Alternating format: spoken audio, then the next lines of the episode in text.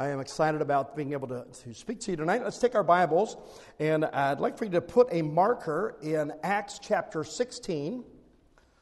A marker in Acts 16, and then we'll go to 1 Corinthians chapter 16. No, we're not going to go to Hebrews 11. For those that are in Pastor Sunday school class, I've taught 20 Sundays out of Hebrews 11. We're not going to go there tonight, all right? We're going to go, I'm just, you're going to find out I do know a couple of other portions of Scripture.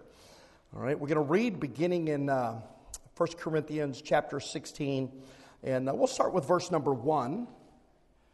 The Bible says, Now concerning the collection for the saints, as I have given order to the churches of Galatia, even so do ye upon the first day of the week let every one of you lay by him in store as God hath prospered him, that there be no gatherings when I come. And when I come, uh, whomsoever ye shall approve by your letters, uh, them will I send to bring your liberty unto Jerusalem. He's talking about the, the offerings they were taking to send to the saints in Jerusalem that were having great difficulty. And he says in verse number four, and if it, uh, if it be meet that I go also, they shall go with me. Now I will come unto you uh, when I pass through Macedonia, for I do pass through Macedonia. It may be that I will abide, yea, and winter with you, that ye may bring me on my journey whithersoever I go. For I will not see you now by the way, but I trust to tarry a while with you, if the Lord permit. But I will tarry at, Ephesus until Pentecost. For a great door and effectual is opened unto me, and there are many adversaries. Now, if Timotheus come and see, uh, come, see that he be with you without fear, for he worketh the work of the Lord, as I also do. Let no man therefore despise him, but conduct him forth in peace, that he may come unto me, for I look uh, for him with the brethren. As touching our brother Apollos, I greatly desire him to come unto you with the brethren, but his will was not at all to come at this time. But he will come when he shall have a convenient time. Watch ye, stand fast in the faith, quit you like men, be strong. We're going to take our text from verse number 9. Uh, for, the, for a great door and effectual is opened unto me, and there are many adversaries. Let's go ahead and pray, and we'll get right into the message for tonight. Father, thank you that we can come to church in the middle of a week, that uh, we can lay aside all the cares of the world and we can, for a little while, set aside all of the, the, the frustrations we have and the worry about finances and the worry about our jobs. And for a little while, we can gather around your word and we can study it. We can have you speak to us. Thank you for the songs that we sing and the reminders of what our task should be as believers and as a church. I pray you'd help us now during this time. May we uh, hear from you. I pray you would speak, first of all, to me as you have in the study, but then I pray you'll speak through me. I pray that each of us would have attentive ears to the things of God tonight. And I pray that we would learn some things, be motivated and challenged to do something for you that maybe we had not considered before. For it's in Jesus' name we pray. Amen. Here in the book of 1 Corinthians, the Apostle Paul is addressing a church that he had started and uh, he was he was giving them some of uh, some greetings as you go through the book. Of course, those of you know your Bible know that uh, the church at Corinth was a troubled church. It was a very carnal church.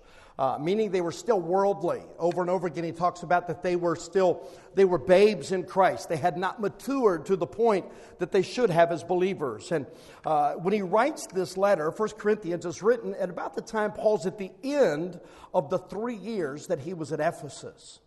When Paul started the church at Ephesus in, in Acts 20, he, he stayed at that church, or as we find out in Acts 20, uh, he stayed at that church for approximately three years in teaching and preaching, and he had left Timothy there to be the pastor, and, and then he went on his missionary journey.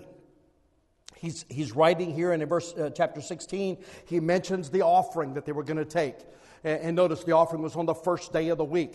Aren't you glad we have a Sunday morning every week that we can come to church? Amen. Every week we celebrate resurrection. That's why we don't worship on Saturday. We worship on Sunday. Praise the Lord for that. And, uh, and he's mentioning that. He said, just make the collection every week. And that way, when I come, we don't have to make up for it. And uh, he talks some, some things about that. But then he mentions to them that he was going to tarry at Ephesus until Pentecost. He said, For a great door and effectual is open unto me, and there are many adversaries. Paul had spent a lot of time at the place where he was, but that was transitioning. He was getting ready to leave Ephesus and, and begin to go back through Macedonia. Of course, that would have been going by Philippi and some of those places. And while the time of, uh, of his ministry at Ephesus was coming to an end, his life of ministry was not. Paul was, had much more that he was going to do for God. He had, he had finished his second missionary journey, he's getting ready to do his third. And he says there's a great door and effectual open unto me. When we look at that in the Bible, many times when you see the word door, and specifically in this location, it means opportunities to serve the Lord. You know, as believers, many times we're, we're at a time of our life where we're looking for and trying to decide what does God have for me next. Sometimes it's a job situation, and we'll talk about that a little bit later in the, in the message. Sometimes you, you're working a job and, and God throws a, an opportunity in front of you. What do you do about that? Uh, in ministry, maybe you've been in church uh, for, for a while and you've been serving in a certain way, and then God shows you something else in the same church, an opportunity where you could serve. You know, as believers, we have opportunities to do many, many different things. Your destiny in life is determined by the choices that you make. Uh, I heard this one said in a, in a church service one time, and they were actually saying it in jest, but I've been thinking about it all week, and it's true. Uh, he said this wherever you end up in life, that's where you'll be. We laugh at that, but you know what I found out most of us do? We do exactly what we want to do. We decide what we, we do and we want to do, and then we, we figure out a way to make it happen. Uh, I won't get real personal, but I know there's some guys in this room that decided they wanted to go hunting, and they figured out a way to get the days off of work. Sometimes you have to use sick days. So you can't go, you can't go hunting when you're sick. Well, you can if you're sick of work. You just got to know how to use those sick days. Amen. I guess it's politically correct to call them um, personal days now. But anyway, uh, open doors, opportunities. Look again at verse number nine. Paul says, For a great door and effectual is opened unto me, and there are many adversaries. When I think about open doors, uh, if you want to take your Bibles, go to, to Romans chapter 1. I didn't have you put a marker there. We're just going to read one verse there. And I was going to read it for you, but I have you look at it. Romans chapter 1. Notice what Paul says here in Romans 1 and verse number 15. So, as much as in me is, I am ready to preach the gospel unto you that are at Rome also. For I'm not ashamed of the gospel of Christ, for it is the power of God unto salvation to everyone that believeth, to the Jew first, and also to the Greek. Here we see that, that Paul, again, talking about open doors, he says, I am ready to preach to you in Rome. The first thought is this we as believers and as a church collectively need to be ready for the open door. Ready for the open door. Uh, what does that mean? Be ready for those opportunities.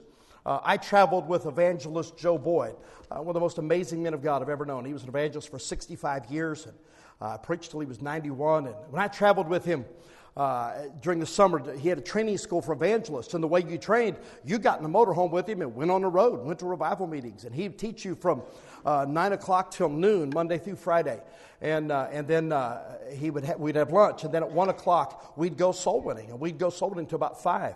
And then we'd come back to the church and get buses and vans and go pick up our converts and bring them to church and have revival meeting. And, and he'd preach, and some of us would run children's services. And, and afterwards, we'd have a teen service. And, and, uh, and you just never knew what he was going to do when you traveled with him. He'd have you preaching on the street, he'd, he'd get up to preach. And he'd sometimes he'd, he'd just call you out by name. He'd say, Brother Doug, come here. And he'd point to a verse in his Bible and said, See that verse? Preach on it. Okay. You, I learned you don't tell Joe Boyd no. Uh, one day I was sitting with him with a bunch of preacher boys, and we were in a, a, Wendy's restaurant Sunday afternoon. And he looks at me and he said, Brother Doug, when you're finished eating that hamburger, I want you to stand up and preach. What? I nearly choked on that thing. He said, Yeah, I want you to preach. I said, Here in the Wendy's? He said, Yeah. I'm trying to figure out how to get out of it, but you don't tell Joe Boyd no. And so I said, We can't have a preaching service. He said, Why not? I said, Because we haven't had a song service. So he turns to our soloist, Brother Rick, you're going to sing, then Doug's going to preach. Now Rick's mad at me. Rick got up and sang. I got up and preached. Said, what happened? Manager came out, tried to stop us. Dr. Boyd was about six five, had the biggest hands I've ever seen. He just put his hands on the shoulder of that, that manager and said, he'll be done in a few minutes. And the manager said, okay. And went back to the office. I mean, he just left us alone. Amen. Be ready to preach. And uh, I've had to do that on so many, uh, so many different times. And uh, I learned what this verse means to be ready to preach the gospel. We ought to be ready for any opportunity God puts in front of us. I learned back then uh, that, that if God had called me to preach, I need to be ready to preach. I've been an assistant pastor in other churches, and, and uh, there were many times that, that at the, just at the drop of the hat, the pastor maybe would call me just before church, preach. You know, he'd say, Brother, I'm not feeling well. I need you to preach tonight. Uh, one Sunday morning, I was leading the singing I know that surprises some of you, but I did. I led the singing in a church in Aurora, Colorado. We had helped to start that church, and uh, my friend Billy Croker was pastor, and I was sitting on the front row. I just led the singing, and he got up to preach, and was about 10 minutes into his sermon, and he, all of a sudden he grabbed his handkerchief. He said, Doug, come here, and did that. Well, I got to his, by the time I got to the pulpit, there was blood dripping out of his handkerchief. He had a bloody nose. He pointed to his notes. He said, I'm right there. Finish it. And he walked out. I told Rhonda afterwards, I was so glad I was paying attention in church. You ever been in church where you're sitting there and you're, you're, you're, you know, you're awake, but you don't really know what's going on? You don't need to say amen right there. I was glad I was awake. Be ready to preach. Be ready for that open door. I, I taught for seven years, I taught the homiletics class. That's the class teaching men how to preach. I never took that class as a preacher in college. Uh, I did a lot of years in college, but never took that class. I've taught it for seven times. But anyway, one of my students uh, that, was, that was in our class uh, at the Bible Institute was our school administrator. He was a retired uh, Marine, uh, 26 years in the Marine Corps, was a master gunnery sergeant. And he was in our Bible Institute trying to get his, his, his Bible Institute diploma. And he got in my homiletics class, and I was teaching the guys, you need to be ready to preach. I told them the stories you just told, and, and then I looked for opportunities to put them on the spot. And uh, we were coming up on Easter, just like we are right now. It was the week of Easter. And uh, what we would do in our big days, uh, we would do a big promotion for Easter. We'd print thousands of tracts. We'd get the church out on soul winning buses. We'd go out every night for two weeks, other than the nights we were having church. And we'd just pass out tracts, knock on doors, invite everybody to church. And uh, on the way back from one of those, we were in El Cajon, California, and on our way back to the church in, in Lemon Grove. And uh, after we get all the soul winners back on the bus, everybody would tell their testimonies of who got saved. And well, the testimonies got real quiet. I noticed we had about 10 or 15 minutes to get back to the church. I looked back at Brother Champagne. I saw him there. That was our school administrator. I said, Oh, this is a perfect opportunity. I said, Brother Champagne, got your Bible with you? I said, He said, Yeah. I said, Good, bring it. Come up here. He came up. I said, Okay, you got 10 minutes. Preach.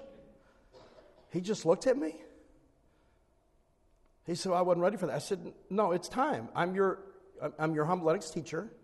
It's time. You're being graded. Go. Okay, and he's looking for a verse, you know, and he found out I was serious. Amen. Be ready. Uh, take your Bibles, go to Revelation chapter 3. I tell those stories just to kind of get you thinking what is it that you'd be ready to do if pastor came to you on Sunday, I mean, if one of you in this room, if maybe a pastor came to you before church and hey, we just had one of our Sunday school teachers was here, but they got sick and had to leave, can you take their class? Would you be able to handle that?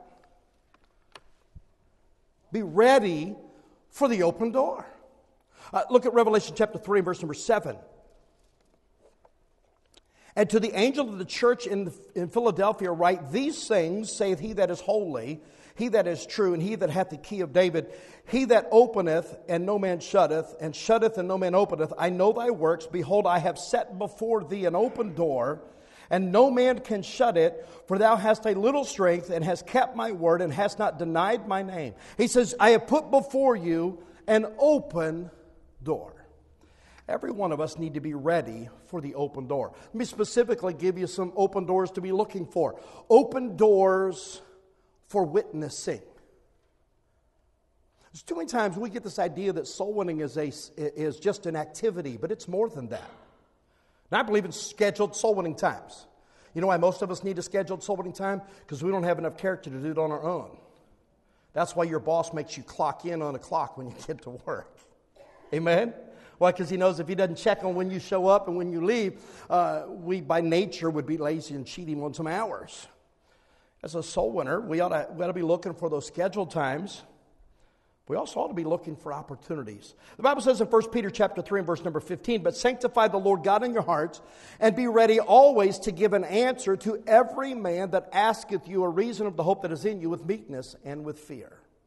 We ought to be ready for an open door of witnessing. It might be you're at work tomorrow, and one of your coworkers heard something on the news and would ask you a question that leads right into a Bible conversation.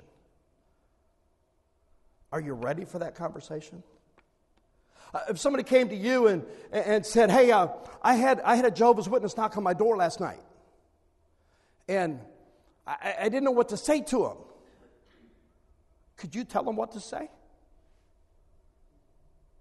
I've heard fellows say, well, I don't want to go, you know, I don't want to dress in a, in a shirt and a tie when I go So many People think I'm a Jehovah's Witness. That's just a testimony against us. Amen goes right there. Jehovah's Witnesses ought to be intimidated that people would think they're independent Baptists knocking on their door because we did it long before they did. It's time to take the streets back. Amen. There's nothing like grabbing a pile of tracts in a street and just knock on every door. Amen. Amen. Uh, I like giving a quiz. I won't do it tonight, but I like asking people, are you carrying your TNT? I'm not talking about explosive. Well, it is. I'm talking about a tract in a New Testament. How many of you believe sinners need to be saved? You believe that? How many of you believe that God left us here on earth to give them the gospel? Well, now let me ask you this question Are you ready for that open door of witnessing? If you're not carrying tracts, not carrying New Testament, and you, you don't know how to present the gospel to somebody, you're not ready for that open door. Bible says in Colossians 4 verse 3, as Paul was writing to that church, he said, With all praying also for us that God would open unto us a door of utterance to speak the mystery of Christ, for which I'm also in bonds. I want to be looking for divine appointments to give people the gospel. It's amazing how many times we end up leading somebody to the Lord that wasn't in the scheduled time. Do you ever notice Jesus did not tell the disciples, Meet me under the oak tree at 3 o'clock Saturday afternoon, we'll go soul winning? He didn't do that. He'd walk along the road and look down, there's blind Bartimaeus. Disciples said, Leave the master alone. Jesus said, No, bring him here. What do you need from me? Amen. He goes under a tree. Zacchaeus, come down. I'm going to your house today. Jesus just looked for sinners everywhere. The difference is not just going soul winning, but being a soul winner. Dr. Boyd, I mentioned him. He's the best personal soul winner I've ever been around. He's so convicting. He's in heaven now, but every time I went with him somewhere, I'd drive him somewhere, and I often would drive him to the airport, and we'd stop to get gas, and we'd be pumping the car up with gas, and I'd turn around, and I couldn't find him. Well, the old man, he's wandered off. Where'd he go? And you'd find him over next to a, a dumpster somewhere, over at one of the other pumps. He'd have his Bible out and he'd be talking to somebody with the gospel. I watched, I took him to the doctor's office one time and watched him lead his doctor to the Lord while he was looking for divine appointments. Are you ready for the open door of witnessing? Next of all, open doors of ministry. Paul said in 1 Timothy 1.12, I thank Christ Jesus our Lord who hath enabled me, for that he counted me faithful, putting me into the ministry. You know, when God saved you and, and you got baptized and you joined this church, it means he placed you here, 1 Corinthians says, that as it pleases him. And he gave to you spiritual gifts.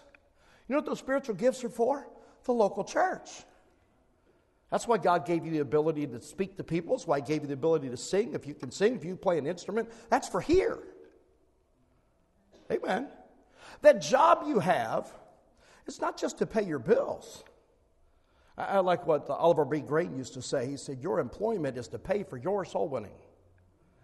So you, you make money so you can support your local church and so you can do whatever you do for God. Amen. Let me ask you a question. What are you looking for uh, for God to use you in? Are you looking for an opportunity? When I was in San Diego, uh, before I was on staff at the church at Lighthouse, I was, I was praying for God to open the door of ministry for me. I'd, I'd been pastoring and we moved out there and, and I ended up going on staff there. I was teaching in the institute, uh, but I wasn't being paid to do that. I was working a secular job, and, and uh, I remember praying, "Say, God, you know, just would you give me a ministry, open some doors." One time I was teaching an adult Sunday school class, and I made a, I gave a, a, an illustration. Some of you have heard it. Uh, where on on, on uh, Saturday afternoons when I was a teenager, my pastor would invite all of us young preachers to his house on Saturday afternoon when we were done soul winning. We'd go to his house we were done with our bus route, and we'd sit in his living room, and he'd take his Bible and sit back there in the recliner and teach us the Bible and teach us about ministry. Now, I can't sit in a recliner and do that because once I pull that lever, and the, you know the feet come out, it's over. You might as well shut the lights off. It's over, amen. But Brother Duff would sit back there and he would teach us the Bible. I'd tell that story, and I'd, I'd say, guys, that I learned more ministry in his living room than I did all my Bible college years put together, and that's a true statement. I made that illustration, and guys started coming to me at the church there in, in, in San Diego and said, Brother Brandenburg, when are you going to start that Saturday thing? So what Saturday thing? Well, that thing your pastor did. I'm not going to do that. I'm just telling you what he did. Then I'd go back to praying, God, would you give me a ministry? I want to influence people. The next week, somebody asked me, Brother Brandenburg, when are you going to start that Saturday class? I'm going to start a class on Saturday. And after about a month of that, and I'm sitting there praying. I mean, I remember I was, I was just praying in my, in my bedroom, and God, would you give me a ministry? And God, the Holy Spirit, very clearly spoke to my heart, said, I'm trying to, but you won't listen. Like, what are you talking about? The Saturday thing. No, no, no, no. That's not what I had in mind. Anybody ever been there? Yeah. So we started a class on Saturday afternoons. I made it real hard to come. You had to fill out an application. I needed to make sure you were serious about serving God. There was a four page application, Brother Randy, they had to fill out. I didn't want them to come. We ended up having 30 to 35 people in our living room every Saturday afternoon. And I'd be teaching them, and Rhonda and the girls would be in the kitchen cooking for a big meal we were going to have. So they're drooling while I'm teaching because you could smell the stuff. Amen? It was torture, that's what it was. It's an amazing thing. We began to do that. We did it for many, many years. I still get phone calls from people in ministry who came to that class that God changed their heart. And God did something they've not gotten over. It was an open door of ministry. I wonder if God called you to do something for Him, are you ready for the open door? I can tell you how many men I've seen that God's called them to ministry. He's called, I'm talking full time service as a pastor, an evangelist. He's called them to go to Bible college or, or whatever. And I've seen them not go because they had too many things in their life that kept them from going. What do you mean? I'm talking about debt. I know young men go to Bible college and rack up a bunch of debt. And when they get out of Bible college, they have to work multiple jobs to pay off their bills. And they don't do what God's laying out for them because they weren't ready for the open door. What is it in your life that's keeping you from going through an open door for God? You know, pastors mentioned to us as a church that we're, we're praying about what's next as far as facilities go. Uh, if you're here on Sunday mornings, this building's pretty full. On Sunday mornings, the, the, the parking lot's pretty full. And uh, I'm worried about people parking in the grass here pretty soon, amen? And, uh, and that's a good problem to have. Uh, we, we, the desire is to put the school and the church together in one location. But what if that opened up tomorrow? That that property that pastor and the, the men have been looking at it's going to take some sacrifice. It's going to take some extra offerings. It's going to take some great commitment to go into a loan to buy that. That's a, that could be an open door, but a church must be ready for the open door. Uh, that's why I'm so thankful that the, the men here, they're very careful with the money so that we're in good shape financially. Amen? What is that? That's getting ready for an open door. Just as a, as a thought, remove anything from your life that will prevent you from going through an open door for God. In other words, don't be, get too attached to things. Quickly, let's go back to 1 Corinthians 16 and verse number 9 again. Look at uh, our text. where Paul says, For a great door and effectual is opened unto me, and there are many adversaries. Paul had told them, I want to come see you. I'm planning on coming. I may come now, it may be a little bit later, but I'm going to come. He said, But there's a great door open and effectual. What was that? It was an opportunity for effectiveness. You know what ministry is? It's the opportunity to influence someone. That's what ministry is. It might be one on one soul winning, it might be you teaching a Sunday school class. Some of the Christians that have affected me most in my Christian life have been, been Sunday school teachers from when I was a child and a teenager. Who is it you're influencing? Do you, do you have an open door of effectiveness for God? He said, There's a great door and effectual, and it's open unto me. We ought to be ready for the open door, but we ought to recognize the open door. By that I mean, we need to be careful about opportunities that offer a position but not potential. I've seen guys in their jobs. Uh, they're making a certain amount of money, they're in a particular place, and, and, and they're on the track to, to be promoted. And they're offered another job that, that gives them a better title and maybe a little bit more money, but there's no potential there. You're not going any farther. You know what I'm talking about? Well, that normally is not a good career move to leave a place with potential to go to one that has no potential. It might be more money in the bank today, but five years from now, it won't be as good as if you stayed where you were. I've seen guys do that in, in, in ministry where they were looking for a position. The first church I pastored was in southern Ohio. The pastor was there, had started the church uh, in a little tiny town that's been very difficult to get a church going in, and our church used to run a bus route there, and he had started a church had been there for five years. During that five years, he worked a full time job the whole time he was there. Could never get the church large enough and have enough money to pay him full time. He got a call one day from a preacher friend of his from several miles away, after about 50 or 60 miles away, and invited him to come be his assistant pastor. It was a full time position, money was decent. He said, Man, I'm going to do it. And he jumped over there and and I ended up becoming pastor of the church that he had pastored. It's a long story. He went to the new church. It's a good church. But he didn't mesh with the pastor. He was only there six months on staff. He had left to where he was with tremendous potential and went to an opportunity that he thought, well, it's going to pay my bills for now. I don't have to work the other job. It ended up not being a thing that he could do for long term in the ministry. Basic thing is, after I pastored that church, uh, when I left that church, he came back and pastored the church he'd originally started and got a second shot at it. Pastored it for about the next 25 years. Amen. But I wonder, for you in your ministry, are you in your personal life, are you, are you ready for an open door? Do you recognize an open door? I remember when I was on the staff at Lighthouse, I uh, there in San Diego. I was running the Bible Institute. I was teaching three or four classes per semester.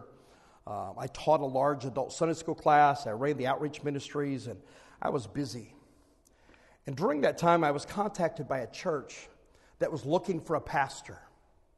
I preached for them a few times, and the church was running about 25 or 30, and they all hated each other because they were fighting constantly. And, they were talking to me about coming to pastor their church. And I remember praying about it. And I'm thinking, like, okay, I can go be the pastor. And then I got to thinking, wait a minute. I'm already influencing more people in my Sunday school class than are in that church. We have twice as many people in our Bible Institute. And I'm on staff of a very large church, influencing a lot of people. Yeah, the title's better, but the potential's not. if an open door does not increase your potential and that you have for serving God and influencing people, I'm not saying it's not of God, but I'm saying be very, very careful about making that kind of a move. I'm talking about as a church, I'm talking about in your, in your job. Uh, take your Bibles, go to Acts 16. I told you we'd get there. Acts 16. And the class will understand me saying this. You're going to have to listen quickly. That clock moves too fast back there. Amen. Acts 16, look at verse number 6. This is Paul just starting out on his second missionary journey. He says in verse number 6 of Acts 16, and when they had gone through Phrygia and the regions of Galatia, the region of Galatia, and were forbidden of the Holy Ghost to preach the word in Asia. And after they were come to Mysia, they essayed to go to Bithynia, but the Spirit suffered them not. And they passing by Mysia came down to Troas, and a vision appeared to Paul in the night, and there stood a man of Macedonia and prayed him, saying, Come over unto Macedonia and help us. And after he'd seen the vision, immediately we endeavored to go into Macedonia, assuredly gathering that the Lord had called us for to preach the gospel unto them. Here in Acts 16, Paul had just left the church at Antioch on his second missionary journey. He and Barnabas had had a fight in chapter 15, and they went their separate ways. Barnabas wanted to take uh, John Mark with them the second time, and, and, Paul said, No, he's not coming, and they divided, and, and, and, Barnabas went one way, and, and Paul chose Silas and went the other way. In the beginning of chapter 16, he gets Timothy uh, to go with him, and he begins to invest his life into Timothy. And he gets there to verse number 6, and you can see the desire of Paul to do something for God. Verse 6, it becomes very obvious that he wanted to go to Asia. He had preached in Galatia, he had preached in Phrygia, but they wanted to go to Asia. And God said no. You ever had God tell you no? I have. And uh, how many of you don't like it when God tells you no? My hand's up. I, I just don't like it. You, you think your two year old doesn't like hearing no. Well, it doesn't get any better as you get older. Amen. They were, it says they were forbidden of the Holy Ghost. You know what a lot of believers would do right then? Okay, I'm done. I'm going home. Not Paul. Look at the next verse. And they, and they would come to Mysia and they essayed to go to Bithynia. Okay, I can't go to Asia. We'll go to Bithynia. And notice what the Bible says. And the Spirit, but the Spirit suffered them not. God said, Paul, no. But God, I want to do something. You sent me out on this missionary journey. I want to go to Asia. You said no. Let's go to Bithynia. You say no.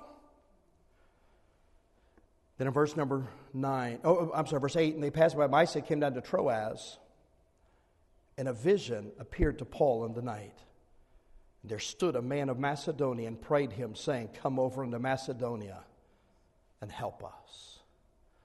So God speaks to Paul. He said, Here's where you need to go. You need to go to Macedonia. This is verse 10. And after that he had seen the vision, immediately we endeavored to go to Macedonia. Notice this assuredly gathering that the Lord had called us for to preach the gospel unto them. Paul and those with him wanted to do something for God. He was willing to risk his life for it. But God said to those two opportunities, no. Now, he would eventually go back to Asia. Let me ask you when was the last time you desired to do something for God? I don't understand people who can just sit in church and not do anything, that not serve the Lord. Because we're not saved to sit, we're saved to serve. Amen? That's what those spiritual gifts are all about. Paul said, I want to go. And God said, No. He, he, he said, I will go there. No, but then God opened the door. It, notice again verse number nine. And a vision appeared to Paul in the night, and there stood a man of Macedonia and prayed him, saying, Come over into Macedonia and help us. And after he had seen the vision, immediately we endeavored to go to Macedonia. I'm going to pause right there. Paul gets the vision. He turns to those that have committed their lives to working with him. He says, This is what God said. And we, the Bible says, endeavored to go to Macedonia, assuredly gathering that the Lord had called us for to preach the gospel unto them. Several principles here. Number one, God gives the leader the spiritual vision. Those that are committed to that leader then need to get behind the vision, as preacher likes to say, make it successful. These guys, I'm talking about, uh, you have in this group, you have Paul, you have, uh, uh, you have Silas, who was picked in chapter 15, you have, have Timothy, who came with them in the first part of 16. But then when you find that when it says, then we, that's when Luke joined the team. You got a team of four. And they decided that's what God wants, let us go do that. They saw an open door, they perceived that God was in it, and they went forward. By the way, only the Holy Ghost, only the Holy Spirit can tell you which open door is for you. You know, serving the Lord's not about what'll get me the, you know, the best position, what'll give me the, the, the, the best exposure, what'll give me the best job. No, serving God's not about that. So, what does God have for me? Uh, there's a pastor that uh, become friends with over on the other side of the state, over near Big Rapids, a place called Morley. He's been there for over 25 years as a pastor. And you watch him in his church. And it's a little country church in the middle, uh, just on a wide spot in the road. Around about 140 over there. They run buses all over the place. He knows every little nook and cranny in the county. And it's obvious God planted him right there and enabled him for that place. Man, he's building a great work. Most people never know about him, but the Holy Spirit does because he led him there. Amen? Let me ask you the question Are you ready for the open door? Will you recognize the open door? Look there in Acts 16. We'll look at verse number 10. I'll give you the last thought. And after he had seen the vision, immediately we endeavored to go into Macedonia, assuredly gathering that the Lord had called us for to preach the gospel unto them. Therefore, verse 11, loosing from Troas, we came with a straight course to Samothracia and the next day to Neapolis. They, they were ready for the open door. They recognized the open door, but I love this one. They responded to the open door. What they do? They went through it. Uh, talk's cheap. I hear a lot of people say, I'm going to do this and I'm going to do that one day. I like people to just do what God tells them to do. We don't have time to look at it, but if you write down the reference in 1 Samuel chapter 14, you have the story of the children of Israel fighting the Philistines. In verse number one, Saul has the group there, and, and he has them underneath the, the shade of the, the, the, the fig trees in a place called Migron. And they're kind of resting, trying to figure out what to do in the battle. It wasn't going well for them. His son Jonathan was a, was a general, he was a leader of soldiers. And, and, and the Bible tells us in, in, verses 4, 5, and 6 that he, he saw a group of, of, of Philistine soldiers up on this hill. And he turns to his armor bearer. And he says to him in verse number 6 of 1 Samuel 14 and 6 and Jonathan said to the young man that bare his armor, Come and let us go over unto the garrison of those uncircumcised. It may be that the Lord will work for us. For there is no restraint for the Lord to save by many or by few. The Bible says he, he climbed up between a rock on one side and a rock on the other. They literally climbed up between a rock and a hard place. He and his armor bearer to get to this battalion of soldiers, and he took them on. If you read the passage, it took a half an acre for the bodies to fall that those two men fought. You know what that is? They saw an opportunity. So I think God's in it. Let's go. His armor bearer said, I'm with you. Later, all of Israel heard about it and rejoiced. Why? Somebody responded to the open door. Back in Acts 16, we won't turn there, but Paul, when he gets that, that message from God, and God says to him, I want you to go here. You can't go to Asia, you can't go to Bithynia, but I want you to go to Macedonia. You understand where Macedonia is? That's Philippi. He goes there in Acts 16. He ends up getting arrested, thrown in jail. The, the, the, the keeper of the prison beats him and puts him in prison. And at midnight, there's there, Paul and Silas, the Bible says, they prayed and sang praises unto God, and the prisoners heard them. There was an earthquake, and, and, and God knocked the prison walls down. All the doors were open, everyone's bands were loosed. And the prison guard thought that they'd escaped, was about to kill himself. And Paul said, Do thyself no harm. We're all here. That's a miracle, by the way. Nobody escaped. In Acts 16, he comes and he falls down before Paul and Silas said, Sirs, what must I do to be saved? The jailer got saved. His wife got saved. All of the jailer kids got saved. You read the rest of the chapter, uh, and you'll find out that a church started in his house. That night, he took Paul and Silas to his house. He washed their stripes. They fed them, and the whole family was baptized. What does that mean? They all got saved. They were baptized. I want you to understand the Macedonian call was a jail cell, and the Macedonian man was the jailer. Paul and Silas, rather than griping about the situation where God put them in prison after being beaten and looking like everything had gone wrong, they realized that God had opened the door and they went through the open door.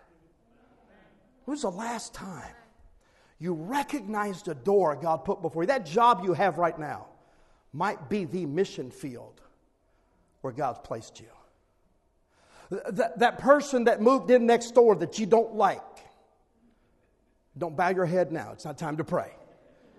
Just smile. We won't know it's you. That might be your mission field. Or is there a ministry that God's been touching your heart about? Preacher, maybe you've even mentioned, hey, we need some help here. And you're sitting in your pew knowing God saying, you ever had God do that to you? He's done that to me many times. Preacher preaching, and, you know, the Holy Spirit will come down the, the aisle to where I'm at. He'll come across the pew and sit in my lap and just kind of look at me. Just kind of thump me on the head, you know? Anybody ever been there? When was the last time you said, okay, I will respond to the open door? When Paul responded to that open door, Lydia got saved. They went to jail. There was an earthquake. A jailer got saved. The jailer family got saved. A church was started. And later on in Paul's life, when he writes to the church at Philippi in the book of Philippians, chapter 4, he said that when they were out in, in Thessalonica, it was the church at Philippi, only them, that had sent him love offerings to help him in his ministry. He said, Once and again, you've sent to my necessity. What was that? That was a result of the open door. When we refuse to go through an open door, we forfeit the blessings that are on the other side of the door. When we don't recognize at work God has given us an opportunity to witness to someone and we don't, their eternity hangs in the balance. What are you saying, preacher? I'm saying this. Are you ready for the open door? Are there some things you need to remove from your life to get you ready? Do you have some things that needed to be added to your life? Paul, writing to Timothy, he, he says that we're to study to show thyself approved unto God, a workman that is not to be ashamed, rightly dividing the word of truth. Those scriptures teach us the Bible's what equips us for service. The more you know of his book, the more God can use you. You want to be used of God? Study your Bible and then live what you learn. Get involved in open opportunities at church. Uh, are you ready for the open door? Do you recognize the open door? Let me ask you this Are you even looking for something to do for God? You ought to be looking every day. God, what would you have me do today? I promise you, there's something God wants you to do every day for Him. And many times we're so busy with what we've got to do, we don't even recognize the open door. I remember one time we were, I'll give this illustration one more point, and we'll, then we'll leave. Or we'll go to prayer, excuse me. We were getting ready to go soul winning one time. We were, I'd gotten my soul winning partner, and we had all of our tracks, and we had a street we were going to go to. I remember we walked out into our car, and we heard this thump, thump, thump, thump, thump. We looked outside, and there's this car limping into our driveway at the church with a flat tire. I'm like you, I didn't want to change a tire that day. I was wearing a suit and I was like, I don't want to do that. But God said, go change the tire. So my buddy and I, we went over there and we changed the tire for this family and ended up leading that husband and wife both to Christ. Like, man, this is awesome. They got saved and, and uh, we got our, after they got their car all fixed, you know, they got back on the road. We went to the car, we're getting ready to leave. Here comes another person, pulls into the driveway. I said, hey, do you know where such and such, and they asked for a business. And my, my friend walked to the door. He's the one that was talking to him. And uh, he said, No, I don't know where that's at, but I can tell you how to get to heaven. And began to witness to him. Ends up leading that man to the Lord. By the time we were done, the, old, the other soul winners were coming back after, for, for after their soul winning visits. And, and, and, they were all like, oh man, we didn't talk to anybody tonight, man. How'd your visits go? We never made them. Oh, really? Yeah, we never got out of the parking lot. I like it. You don't even have to drive for the soul winning opportunities. Amen? What were those? Those were open doors. But how many of us would have just called AAA for them instead of using that as an opportunity, an open door, and minister to those He's put before us? Are you ready for the open door? Do you recognize the open door? Will you respond to the open door? Let's not just sit wishing God would use us.